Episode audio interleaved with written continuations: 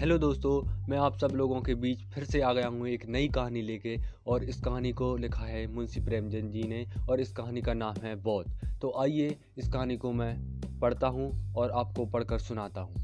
पंडित चंद्रधन ने upper primary में पढ़ाने का काम तो कर लिया था, लेकिन हमेशा पछताया करते थे कि कहाँ से इस मुसीबत में आ फंसे। अगर किसी दूसरे दफ्तर में नौकर होते तो अब तक थोड़े पैसे जुड़ गए होते, आराम से जीवन गुजरता। यहाँ तो महीने भर काम करने के बाद कहीं पंद्रह रुपये देखने को मिलते हैं। वह भी एक तरफ़ से आए, दूसरी तरफ़ से चले जाते हैं। न खाने का सुख ना पहनने का, ना आराम का। हमसे तो मजदूर ही अच्छे हैं। पंडित जी के पड़ोस में दो और लोग रहते थे। एक ठाकुर अतिवल सिंह, वह थाने में हैंड कॉन्स्टेबल थे। दूसरे मुंशी बैजनाथ, वह तहसील में हिसाब किताब लिखते थे। इन दोनों आदमियों की तनख्वाह पंडित जी से कुछ ज़्यादा नहीं थी तब भी उनकी ज़िंदगी आराम से गुजरती थी। शाम को वह कचहरी से आते, बच्चों को पैसे और मिठाइयाँ देते। दोनों आदमियों के पास नौकर थे। घर में कुर्सियाँ, मेज, फर्श जैसे सामान सामान मौजूद थे। ठाकुर साहब शाम को आराम कुर्सी पर लेट जाते और खुशबूदार तम्बाकू पीते। मुंशी जी को शराब खबाब का आदत थी। अपने सजे सजाए कमरे में बैठे हुए बोतल की बोतल पी जाते। जब कुछ नशा होता तो हारमोनियम बजाते। सारे मोहल्ले में उनका दबदबा था। उन दोनों को आता देखकर दुकानदार उठकर सलाम करते थे। उनके लिए बाज़ार में अलग भाव था। महँगी चीज़ उन्हें सस्ते में मिल जाती थी। जलाने वाली लकड़ी मुफ़्त में मिल जाती थी। पंडित जी उनके इस ठाट बाट को देखकर जलते थे और अपने भाग्य को बुरा भला कहते थे। वह लोग इतना भी नहीं जानते कि धरती सूरज का चक्कर लगाती है या सूरज धरती का। आसान से पहाड़ों की भी जानकारी नहीं थी। उस पर भी भगवान ने उन्हें इतना कुछ दे रखा था। यह लोग पंडित जी पर बड़ी मेहरबानी रखते थे। कभी थोड़ा बहुत दूध भेज देते, कभी थोड़ी सी सब्ज़ियाँ दे देते, लेकिन इनके बदले में पंडित जी को, ठाकुर साहब के दो और मुंशी जी के तीन लड़कों की देख रेख करनी पड़ती। ठाकुर साहब कहते, पंडित जी यह लड़के हर समय खेला करते हैं। जरा इनका ध्यान रखा कीजिए। मुंशी जी कहते, यह लड़के आवारा होते जा रहे हैं। जरा इनका ध्यान रखिए। यह बातें बहुत एहसान जताते हुए रौब के साथ कही जाती थी। जैसे पंडित जी उनके गुलाम हैं। पंडित जी को यह व्यवहार अच्छा नहीं लगता था, लेकिन इन लोगों को नाराज़ करने की हिम्मत नहीं कर सकते थे। उनके कारण कभी कभी दूध, दही मिल जाता था। कभी आचार चटनी का स्वाद भी चख लेते थे। इतना ही नहीं, बाज़ार से चीज़ें भी सस्ती ले आते थे। इसलिए बेचारे इस नाइंसाफ़ी का जहर के घूट की तरह पीते रहते थे। इस बुरे जीवन से निकलने के लिए उन्होंने बड़ी कोशिश की। अपने हालात पर चिट्ठियाँ लिखी, अफसरों की चापलूसी की, पर इच्छा पूरी नहीं हुई। अंत में हार कर बैठ गए। हाँ इतना ज़रूर था कि अपने काम में गलती नहीं होने देते थे। ठीक समय पर जाते, देर में वापस आते, मन लगाकर पढ़ाते। इससे उनके अफसर लोग खुश थे। उन्हें साल में कुछ इनाम देते और तनख्वाह बढ़ाने का जब समय आता तो उनका अच्छे से ध्यान रखा जाता। लेकिन इस दफ्तर की तनख्वाह बढ़ना बंजर में खेती जैसी थी। लड़कों को की गिनती बढ़ गई थी और स्कूल के लड़के तो उन पर जान देते थे। कोई उनके घर आकर पानी भर देता, कोई उनकी बकरी के लिए पत्ती तोड़ लाता। पंडित जी इसी को बहुत समझते थे। एक बार सावन के महीने में मुंशी बैजनाथ और ठाकुर अतिबल सिंह ने श्री अयोध्या जी की यात्रा की तैयार की। दूर की यात्रा थी, कई दिनों पहले से तैयारियाँ होने लगी। बरसात के दिन थे, पूरे परिवार के साथ जाने में दिक्कत थी, लेकिन घर की औरतें किसी भी तरह नहीं मान रही थी। अंत में तंग आकर दोनों लोगों ने एक एक हफ़्ते की छुट्टी ली और अयोध्या जी चले। पंडित जी को भी साथ चलने के लिए ज़बरदस्ती मनाया। मेले में एक फालतू आदमी से बड़े काम लिए जाते हैं। पंडित जी सोच में पड़ गए, लेकिन जब वह लोग उनका खर्चा देने के तैयार हो गए तो मना नहीं कर सके। और अयोध्या जी की यात्रा का ऐसा सुंदर मौका पाकर नहीं रुक सके। बिलौर से एक बजे रात को गाड़ी चली। यह लोग खा पी कर स्टेशन पर आकर बैठ गए। जिस समय गाड़ी आई, चारों तरफ़ भगदड़ सी मच गई। हज़ारों यात्रा जा रही थे। हज़ारों लोग यात्री जा रहे थे। उस जल्दी में मुंशी जी पहले निकल गए। पंडित जी और ठाकुर साहब साथ थे। एक कमरे में बैठे थे। ऐसे समय में कौन किसका इंतज़ार करता है? गाड़ियों में जगह की बड़ी कमी थी। लेकिन जिस कमरे में ठाकुर साहब थे, उसमें सिर्फ़ चार आदमी थे। वो सब लेटे हुए थे। ठाकुर साहब चाहते थे कि वह लोग उठ जाएँ तो जगह बन जाए। उन्होंने एक आदमी से डांट कर कहा उठकर बैठो। जी, देखते नहीं, हम लोग खड़े हैं। मुसाफिर लेटे लेटे बोला, क्यों उठकर बैठे जी, तुम्हारे बैठने का ठेका लिया है क्या? ठाकुर, क्या हमने किराया नहीं दिया? मुसाफिर, जिसे किराया दिया है, उससे जाकर जगह मांगो। ठाकुर, जरा होश में बातें करो। इस डब्बे में दस लोगों को बैठने की इजाज़त है। मुसाफिर, यह थाना नहीं है। जरा जवान संभाल कर बातें कीजिए। ठाकुर, तुम कौन हो? जी, मुसाफिर हम वही हैं जिस पर आपने जासूसी का आरोप लगाया था, जिसके दरवाजे से आप नगद पच्चीस रुपए लेकर हटे थे। ठाकुर, आहा, अब पहचाना। लेकिन मैंने तो तुम्हारे साथ अच्छा व्यवहार किया था। चालान कर देता तो तुम्हें सजा हो जाती, मुसाफिर। और मैंने भी तो तुम्हारे साथ अच्छा व्यवहार ही किया था कि गाड़ी खड़ी रहने दी ठकेल देता तो तुम नीचे चले जाते और तुम्हारी हड्डियों का पता नहीं लगता। इतने में दूसरा लेटा हुआ मुसाफिर ज़ोर से हंसा और बोला, क्यों दरोगा साहब, मुझे क्यों नहीं उठाते? ठाकुर साहब गुस्से से लाल हो रहे थे, सोच रहे थे, अगर थाने में होता तो इनकी जवान खींच लेता। पर इस समय बुरे फंसे थे। वह ताकतवर आदमी थे, पर ये दोनों आदमी भी मोटे तगड़े थे।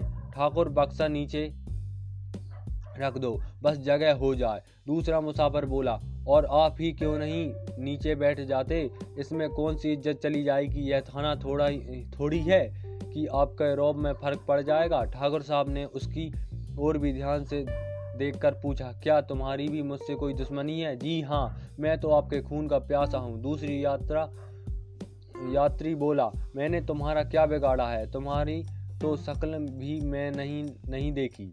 दरोगा जी बोले, दूसरा यात्री आपने मेरी शक्ल नहीं देखी होगी, पर आपकी मैंने देखी है। कल के मेले में आपने मुझे कई डंडे मारे।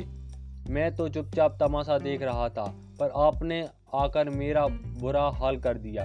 मैं चुपचाप रह गया, पर चोट दिल पर लगी हुई है। आज उसकी दवा मिलेगी? यह कहकर उसने और भी पैर फैला दिए और गुस्से से आँखें दिखाने लगा। पंडित जी अब तक चुपचाप खड़े थे। डर रहे थे कि कहीं मारपीट ना हो जाए। मैंने मौका पाकर ठाकुर साहब को समझाया। जैसे ही तीसरा स्टेशन आया, ठाकुर साहब ने बच्चों को वहाँ से निकाल कर दूसरे कमरे में बैठा दिया। इन दोनों बदमाशों ने उनका सामान उठा उठा कर ज़मीन पर फेंक दिया। जब ठाकुर साहब गाड़ी से उतरने लगे तो उन्होंने इन्हें, उन्हें ऐसा धक्का दिया कि बेचारे प्लेटफॉर्म पर गिर पड़े। गार्ड से कहने के लिए दौड़े थे कि तभी गाड़ी के इंजन ने सीटी दी और वह जाकर गाड़ी में बैठ गए। उधर मुंशी जी वैद्यनाथ जी की और और भी बुरी हालत थी। सारी रात जागते गुजरी।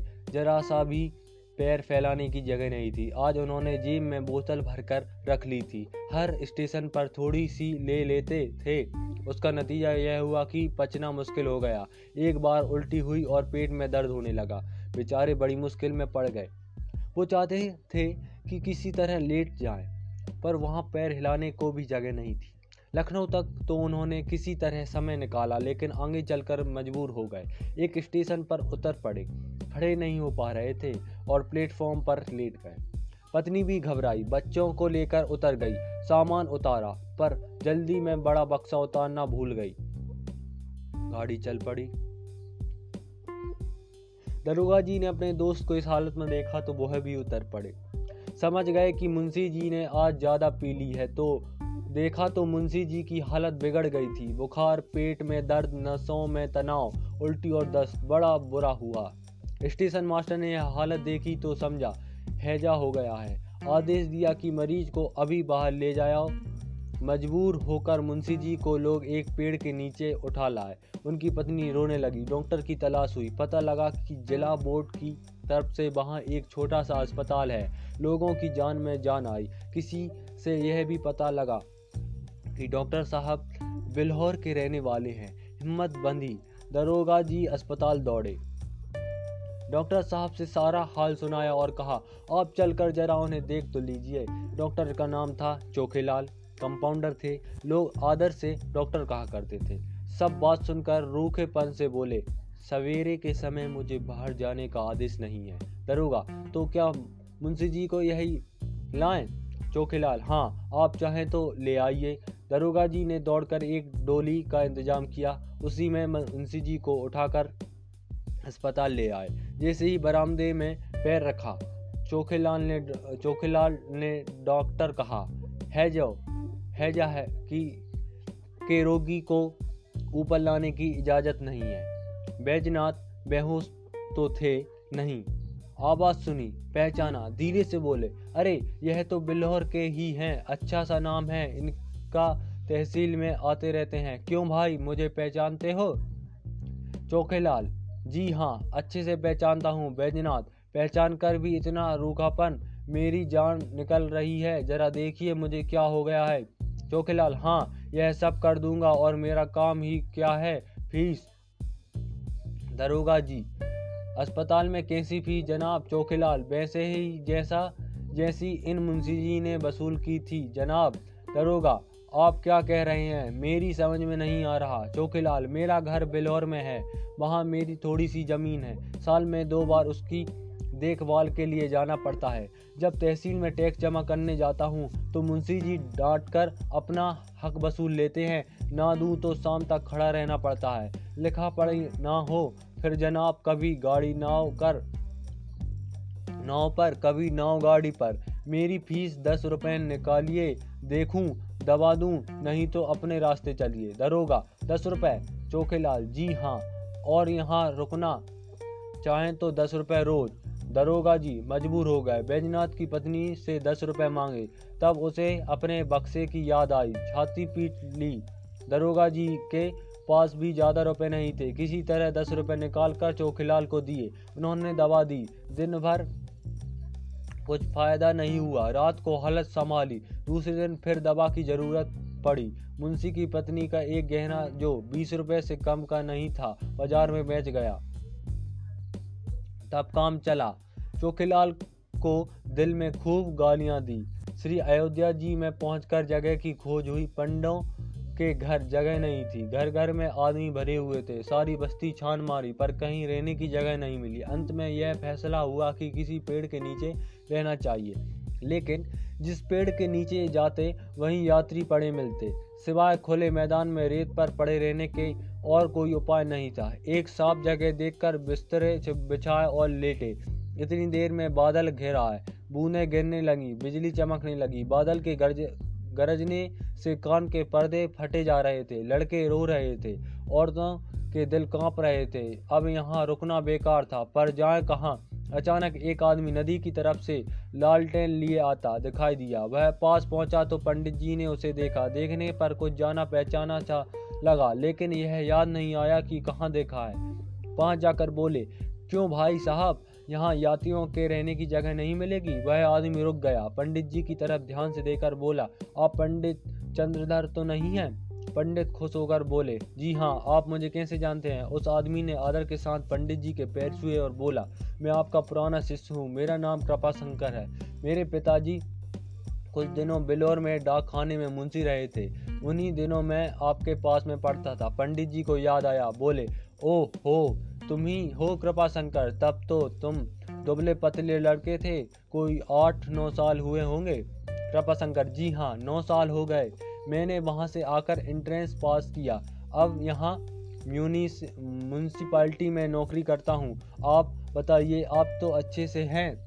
मेरा सौभाग्य था कि आपसे मिलना हुआ। पंडित जी, मुझे भी तुमसे मिलकर बड़ा अच्छा लगा। तुम्हारे पिता अब कहाँ हैं? कृपा शंकर, उनका तो देहांत हो गया। माता जी हैं। आप यहाँ कब आए? पंडित जी, आज ही आया हूँ। पंडों के घर जगह ना मिली। मजबूर होकर यहीं रात बिताने को रुके हैं। कृपा शंकर बाल बच्चे भी साथ हैं? पंडित जी, नहीं। मैं तो अकेला ही आया हूँ। मेरे साथ दरोगा जी और तहसील में मुंशी जी आए हैं। उनके बाल बच्चे भी साथ हैं। कृपा शंकर, कुल कितने आदमी होंगे? पंडित जी हैं तो दस, लेकिन थोड़ी सी जगह में गुजारा कर लेंगे। कृपा शंकर नहीं साहब, बहुत सी जगह लीजिए। मेरा बड़ा मकान खाली पड़ा है। चलिए, आराम से एक, दो, तीन